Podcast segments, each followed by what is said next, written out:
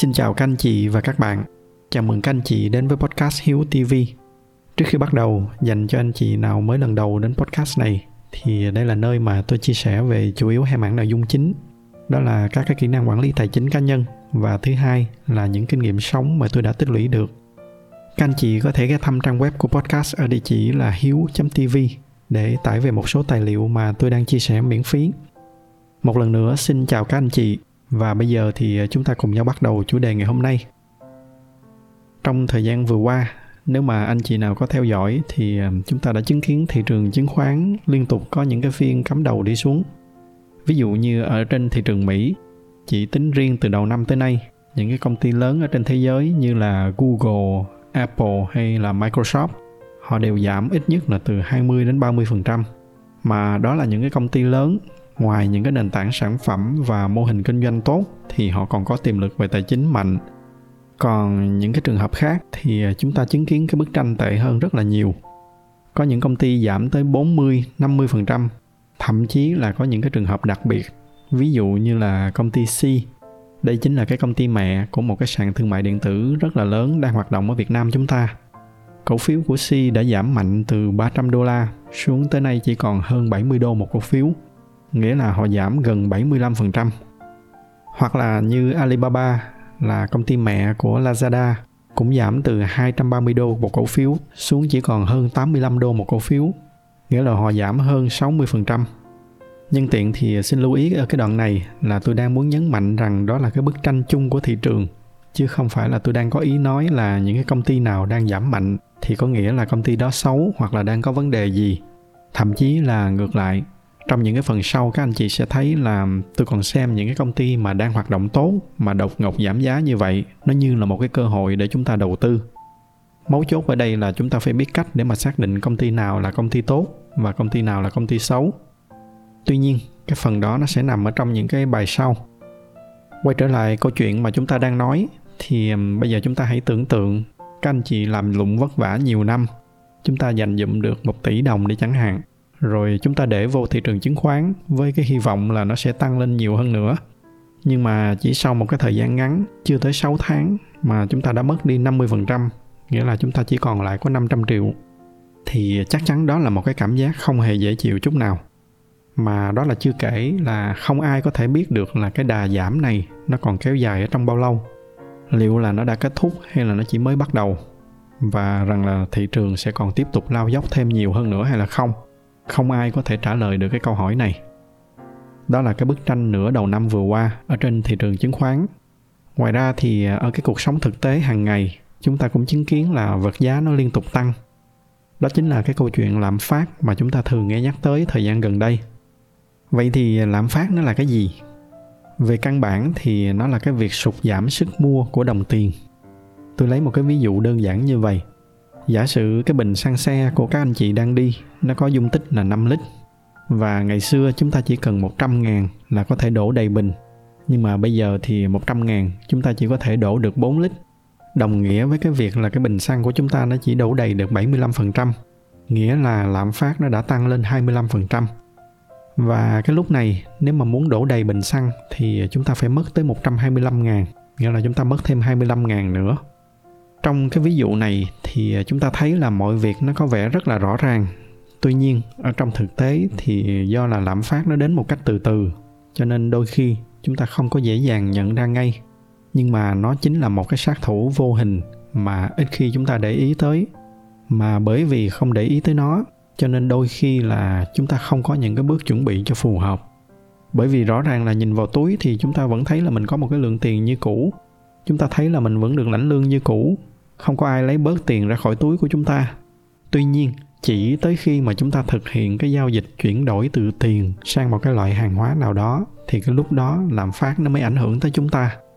Như là cái ví dụ đổ xăng lúc nãy, giả sử là ở trong túi chúng ta có 500 ngàn, nếu là một năm trước đây thì sau khi mà đổ đầy bình, chúng ta còn lại 400 ngàn. Còn bây giờ thì cái túi của chúng ta nó chỉ còn lại 375 ngàn. Làm phát nó đã lấy thêm 25 ngàn nữa từ túi của chúng ta mà đó là chúng ta chỉ mới đang nói tới hai cái khía cạnh thôi. Là cái khía cạnh thị trường nó đang đi xuống và cái tình hình lạm phát nó đang tăng cao. Nhưng mà nhìn ra toàn cảnh cái bức tranh kinh tế và xã hội thì không chỉ riêng ở nước ta, mà cả ở trên thế giới. Lơ lửng ở trên đầu chúng ta nó vẫn còn cái câu chuyện về dịch bệnh. Tuy là ở nước ta thì hầu hết toàn dân đã tiêm xong vaccine, nhưng mà cũng không ai biết được là còn có những cái biến chủng nào khác hay không. Dù là cái xác suất nó thấp nhưng mà chúng ta vẫn phải có những cái bước chuẩn bị cho những cái tình huống xấu nhất. Rồi thì à, bên cạnh đó là những cái ảnh hưởng của đại dịch, nó vẫn sẽ còn kéo dài. Bức tranh kinh tế dù là đang ở trên đà hồi phục, nhưng mà có nhiều ngành nghề vẫn còn bị ảnh hưởng. Cái điều này nó sẽ dẫn tới cái việc là giá thành sẽ tiếp tục tăng thêm, còn công việc của chúng ta thì nó sẽ bấp bênh hơn. Đó là toàn bộ cái bức tranh kinh tế và xã hội mà dù có muốn hay là dù không, chúng ta cũng buộc phải đối mặt tôi chia sẻ với các anh chị những cái ý này không phải là nhằm mục đích để cho các anh chị lo lắng hay là tạo ra một cái bầu không khí nó bi quan, tiêu cực. Mà cái mục tiêu ở đây là tôi muốn chia sẻ với các anh chị rằng đó là một cái thực tế mà chúng ta phải đối mặt. Để từ đó chúng ta có những cái bước chuẩn bị sao cho nó phù hợp, nhằm sao để mà nó đảm bảo cho cuộc sống của chúng ta nó vẫn an toàn và chất lượng. Dù là ở bên ngoài nó đang có vấn đề gì đi nữa. Đó là cái lý do vì sao mà tôi làm cái loạt bài này để mà chia sẻ cho các anh chị những cái gì mà tôi đã chuẩn bị cho bản thân mình. Có thể là những cái bước chuẩn bị này nó không hẳn là hoàn hảo, thậm chí là có những bước thoạt nghe có vẻ nó hơi trái ngược với những cái lời khuyên của nhiều chuyên gia khác. Nhưng mà ít ra, nó đã giúp cho tôi có thể ăn ngon ngủ yên ở trong suốt thời gian qua, khi mà tất cả thị trường ở trên thế giới đều lao dốc đi xuống. Và xa hơn nữa là nó có thể giúp tôi chuẩn bị tốt để mà tận dụng cái việc mà thị trường đi xuống này như là một cái cơ hội để đầu tư. Thì ở trong cái tập đầu tiên ngày hôm nay, tôi sẽ chia sẻ với các anh chị cái ý đầu tiên và có lẽ cũng là cái ý quan trọng nhất. Cái ý đầu tiên này, nó cũng sẽ là cái nền tảng để mà tôi chia sẻ với các anh chị những cái ý tiếp theo ở trong các cái phần sau. Vậy thì à, cái ý đầu tiên này là cái gì? Đó là chúng ta cần phải xây dựng cho bằng được cho mình một cái phương pháp, một cái hệ thống để mà quản lý tài chính sao cho nó thật là vững đặc biệt là ở trong những cái giai đoạn mà nhiều rủi ro như ở trong hiện tại. Và cái cấu trúc mà tôi khuyên các anh chị nên sử dụng đó chính là cái cấu trúc mà cũng đã có lần tôi chia sẻ với các anh chị ở trong cái loạt bài về tự do tài chính. Để mà hiểu toàn bộ chi tiết về cái mô hình quản lý tài chính này, thì các anh chị có thể xem lại cái loạt bài đó. Tôi sẽ để cái link để cho các anh chị tiện xem lại. Còn ở trong tập ngày hôm nay thì à, tôi sẽ chỉ nhắc lại lướt qua cái cách hoạt động của cái mô hình quản lý tài chính này. Cái mô hình này được tôi thiết kế dựa trên những cái triết lý cốt lõi về tài chính cá nhân. Ví dụ như là tích lũy trước khi tiêu xài, rồi có cái phương pháp để mà quản lý và kiểm soát chi tiêu. Thì với cái cấu trúc này, cái điểm bắt đầu sẽ là các cái nguồn thu nhập. Đó có thể là lương hay là bất kỳ cái nguồn thu nhập nào. Sau khi mà nhận được thì ngay lập tức, các anh chị tách riêng nó ra một phần cố định để mà dùng cho cái việc chi tiêu. Những cái mức chi tiêu này nó sẽ tùy theo cái tình trạng tài chính của các anh chị, mà nó có thể là cái mức chi tiêu tối thiểu hoặc là mức chi tiêu tiêu chuẩn. Hai cái khái niệm này tôi cũng đã có giải thích rất là chi tiết ở trong cái loạt bài về tự do tài chính. Nói một cách ngắn gọn thì đó là cái số tiền cần thiết để mà chu cấp cho cái cuộc sống của các anh chị ở cái mức tối thiểu, là cái mức mà vừa đủ để mà có thể sống được, như là phải có điện nước, phải có thức ăn phải có đổ xăng để mà đi lại. Hoặc là ở cái mức tiêu chuẩn, nghĩa là có thêm một số cái hoạt động khác, như là có thêm tiền để mà học hành, trau dồi thêm kiến thức, rồi thậm chí là tiền để mà cà phê với bạn bè, thăm hỏi gia đình chẳng hạn. Sau khi mà đã để cố định cái phần này sang một bên, thì toàn bộ cái phần tiền còn lại, các anh chị để cho nó chảy sang ba cái loại tài khoản khác nhau. Cái loại tài khoản đầu tiên tôi gọi nó là cái quỹ emergency dịch ra tiếng việt nó là cái tài khoản dùng cho những cái việc khẩn cấp. Ví dụ như là chẳng may các anh chị bị bệnh hoặc là mất việc chẳng hạn. Sau khi mà cái tài khoản này nó đã được bơm đầy rồi á, thì các anh chị bơm tiếp vô cái tài khoản thứ hai, tôi gọi nó là sinking fund, hoặc có người sẽ gọi nó là rainy day fund. Thì à, sinking fund nó là cái tài khoản dùng cho những cái khoản chi tiêu mà nó nằm trong cái kế hoạch mua sắm những cái vật dụng và những cái chi tiêu cần thiết cho cuộc sống của các anh chị ví dụ như là kế hoạch để mà sửa lại nhà, đổi xe hoặc là nâng cấp máy tính chẳng hạn. Và cuối cùng, sau khi mà hai cái tài khoản này nó đã đầy rồi á, thì ờ, cái dòng tiền nó tiếp tục nó chảy xuống cái tài khoản để dùng cho các cái hoạt động đầu tư, để làm sao cho mà tiền nó tiếp tục nó đẻ ra thêm tiền cho chúng ta.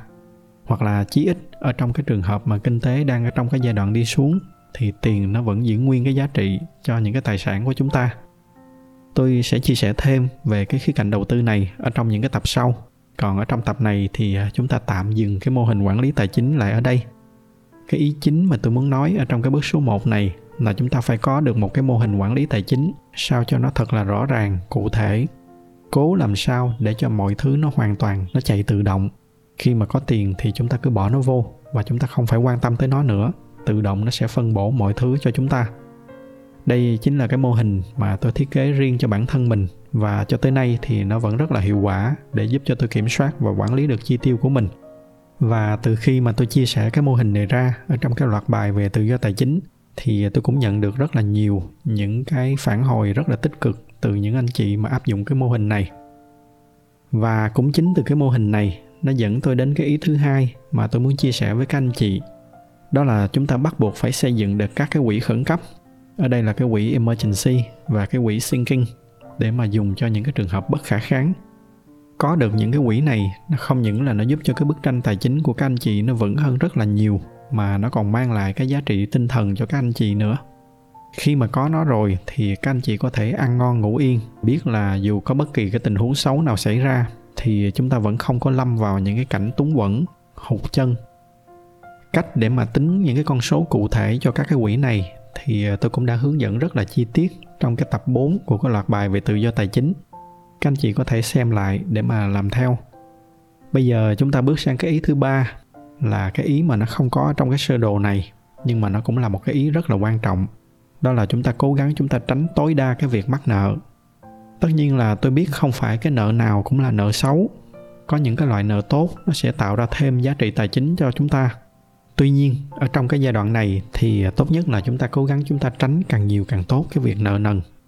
Anh chị nào mà không may còn đang nợ thì hãy lên cái phương án để mà trả dứt điểm những cái khoản nợ này càng sớm càng tốt. Còn anh chị nào không có nợ thì à, cố gắng giữ, đừng có vay thêm. Ý tiếp theo, nó cũng rất là gần với cái ý mà tôi vừa nói, đó là chúng ta không có nên mượn tiền để mà đi đầu tư ở trong giai đoạn này là giai đoạn mà chúng ta cần phải phòng thủ nhiều hơn, chứ không phải là giai đoạn để chúng ta tấn công. Do đó cho nên liệu cơm gấp mắm sẽ là cái phương châm tốt nhất. Chúng ta chỉ nên đầu tư khi mà các anh chị có tiền nhàn rỗi. Ở trong giai đoạn này, thậm chí là người ta chỉ dám đặt mục tiêu là đầu tư với cái mục đích là bảo toàn số vốn, chứ không phải là để kiếm lời. Do đó cho nên nếu mà các anh chị vay vốn để đầu tư, thì khi đó các anh chị phải gánh thêm một cái số lãi ở trên vai mà như lúc nãy tôi vừa nói, khi mà lạm phát tăng thì thường nó cũng đồng nghĩa với cái việc là các cái chính phủ họ cũng sẽ tăng lãi suất để mà kiểm soát lại cái việc lạm phát. Cho nên nhìn ra cái bức tranh tổng quát, nó sẽ là kinh tế thì làm ăn khó khăn, thị trường thì đi xuống. Cái việc đầu tư nó không có dễ sinh lời như cái thời điểm trước. Mà lúc này các anh chị lại cõng thêm ở trên vai một cái khoản lãi suất lớn nữa, thì cái việc này rõ ràng là nó rất là rủi ro đó cũng là lý do vì sao mà tôi tách cái ý này ra thành một cái ý riêng để nhấn mạnh với các anh chị là kể cả trong trường hợp là các anh chị vay nợ theo kiểu là nợ tốt, nghĩa là vay để đầu tư, thì cũng nên cân nhắc, tính toán cho thiệt là kỹ cái bài toán của mình, xem ở trong đó nó có những cái yếu tố nào là yếu tố mà mình không thể kiểm soát được. Cái yếu tố nào nó phải cần tới cái sự may rủi thì cái mục tiêu của các anh chị nó mới đạt được. Nếu mà nó có quá nhiều yếu tố may rủi như vậy thì à, các anh chị nên cân nhắc lại xem có nên hay không. Còn tất nhiên, nếu mà không biết cái cách để mà tính những cái yếu tố này, nghĩa là các anh chị chưa có nhiều kinh nghiệm để mà quản trị rủi ro, thì cách tốt nhất là các anh chị khoan hẳn nghĩ tới cái việc vay vốn để mà đầu tư ở trong giai đoạn này. Nãy giờ các anh chị để ý, các anh chị sẽ thấy là cả bốn cái bước vừa rồi tôi vừa chia sẻ với các anh chị, nó đều là những cái bước phòng thủ cái việc này nó giống như là trước khi mà cơn bão tới thì à, chúng ta phải gia cố lại nhà cửa, che chắn lại những cái chỗ mà có khả năng nó bị dột. Cái nhà của chúng ta nó có vững rồi thì chúng ta mới có thể yên tâm nghĩ tới cái việc là tận dụng cái cơn bão nó tới để mà chúng ta ra khơi bắt cá. Bởi vì thường thì à, khi có bão cũng là lúc mà sẽ có xuất hiện những cái loại cá đặc biệt, cá lớn. Tuy nhiên, cũng giống như cái hình tượng về cơn bão ra khơi ở trong cái lúc đang có bão là một cái việc vô cùng nguy hiểm. Nếu mà các anh chị không biết rõ là mình đang làm gì, thì tốt nhất là các anh chị cứ đóng cửa ở nhà, ngủ yên, chờ cho trời yên biển lặng trở lại rồi làm gì làm. Nghĩa là ở trong cái giờ đoạn này, chúng ta chuyển hoàn toàn sang cái trạng thái phòng thủ. Và tôi tin là những cái gì mà tôi vừa chia sẻ với các anh chị, nó cũng đã khá đủ để các anh chị có thể yên tâm để mà phòng thủ, để đi qua bất kỳ cái cơn bão nào bây giờ thì à, tôi chia sẻ với các anh chị một cái ý bên lề khác. Nó có thể là nó không có hẳn là một cái chuẩn bị về tài chính, nhưng mà nó cũng là một cái khoản đầu tư mà các anh chị có thể cân nhắc thực hiện là cái khoản đầu tư mà nghe nó có vẻ hơi lạ đời. Đó chính là cái khoản đầu tư vào chính chúng ta, đầu tư vào sức khỏe, đầu tư vào kiến thức. Cái lý do đó là bởi vì tuy nghe chừng nó không có liên quan nhiều tới tài chính, nghe có vẻ như là nó không có trực tiếp tạo ra tiền cho chúng ta nhưng mà thật ra, nó cũng không nằm ngoài cái bức tranh mà tôi vừa chia sẻ với các anh chị. Nhìn lại cái gốc rễ, cái phương châm chính trong cái việc xây dựng tài chính cá nhân, không chỉ là ở trong cái giai đoạn này mà là bất kỳ giai đoạn nào, chúng ta sẽ thấy là nó chỉ xoay quanh cái việc là thứ nhất là kiểm soát chi tiêu, giảm chi, tăng thu và có những cái khoản dự phòng. Đơn giản nó chỉ có vậy. Kiểm soát chi tiêu và giảm chi ở đây, nó chính là cái mô hình quản lý tài chính mà tôi vừa chia sẻ với các anh chị ở bước số 1 còn có những cái khoản dự phòng, nó chính là cái bước số 3 và đầu tư vào kiến thức, nó chính là cái cách hiệu quả nhất để chúng ta tăng thêm thu nhập. Trong giai đoạn này thì các anh chị hãy tận dụng cái thời gian để mà trau dồi thêm những cái kỹ năng cũ. Khi mà cái kiến thức nghề nghiệp nó càng tăng cao, thì dĩ nhiên là cái mức lương của các anh chị nó cũng sẽ tăng lên tương ứng. Ngoài ra thì à, các anh chị có thể học thêm những cái kỹ năng mới. Có thêm những cái kỹ năng mới này rồi, thì các anh chị có thể tạo ra thêm những cái nguồn thu nhập khác xa hơn nữa là tạo ra những cái nguồn thu nhập thụ động, là những cái nguồn thu nhập mà các anh chị không cần phải làm gì, mà nó vẫn âm thầm, nó ở đó, nó tạo thêm thu nhập cho các anh chị. Tôi cũng đã từng làm một cái tập để mà chia sẻ về cái việc xây dựng các cái nguồn thu nhập thụ động này rồi. Các anh chị có thể xem lại. Còn kể cả trong cái khía cạnh đầu tư là cái khía cạnh mà tôi sẽ chia sẻ với các anh chị ở cái phần 2 khi mà chúng ta nói xong cái giai đoạn phòng thủ và chuyển sang cái giai đoạn tấn công thì nó lại càng đòi hỏi các anh chị phải có thật là nhiều kiến thức lúc đó các anh chị phải có những cái nền tảng về đầu tư cho thật là vững, rồi thì chúng ta mới có thể ra khơi để mà bắt cá khi mà trời đang có bão đó cũng là cái lý do mà ở trong cái khóa học về đầu tư của mình, tôi đã dành gần 2 phần 3 cái thời lượng để tập trung xây dựng những cái mindset về đầu tư cho các anh chị. Mục tiêu của tôi ở trong cái khóa học đó là để giúp cho các anh chị học viên có thật là vững những cái mindset về đầu tư. Nó chính là để áp dụng trong những cái tình huống mà trời có giông, có bão như là hiện tại. Tất nhiên là cái việc ra khơi ở trong cái giai đoạn như thế này sẽ là cái việc rất là nguy hiểm. Nhưng mà nếu mà chúng ta biết rõ là mình đang làm gì thì dù là thị trường có xuống tới đâu đi nữa chúng ta vẫn sẽ không có bị hoảng loạn ngược lại nó sẽ còn giúp cho chúng ta nhìn ra những cái cơ hội để nó lại tiếp tục mang lại thêm lợi nhuận cho chúng ta và cái phần 2 của loạt bài này thì à, tôi sẽ chia sẻ với các anh chị sau khi mà đã chuẩn bị vững các cái bước phòng thủ rồi. Thì à, tôi đã làm những cái gì để mà chuẩn bị cho cái việc ra khơi của mình khi mà cơn bão nó vô tới? Mời các anh chị đón xem cái phần đó ở cái tập tiếp theo. Còn tập này thì à, tôi xin kết thúc lại tại đây. Nếu mà thấy những cái nội dung này là hữu ích thì nhờ các anh chị chia sẻ thêm cho bạn bè và người thân của mình. Ngoài ra thì như thường lệ, bởi vì cái giải thuật của youtube họ ưu tiên cho những cái video có nhiều like cho nên nếu mà thích video này thì nhờ các anh chị bấm thêm vào cái nút like để giúp cho podcast của chúng ta có nhiều người biết hơn nữa. Cảm ơn sự theo dõi của các anh chị và chúc các anh chị có một buổi tối cuối tuần bình yên.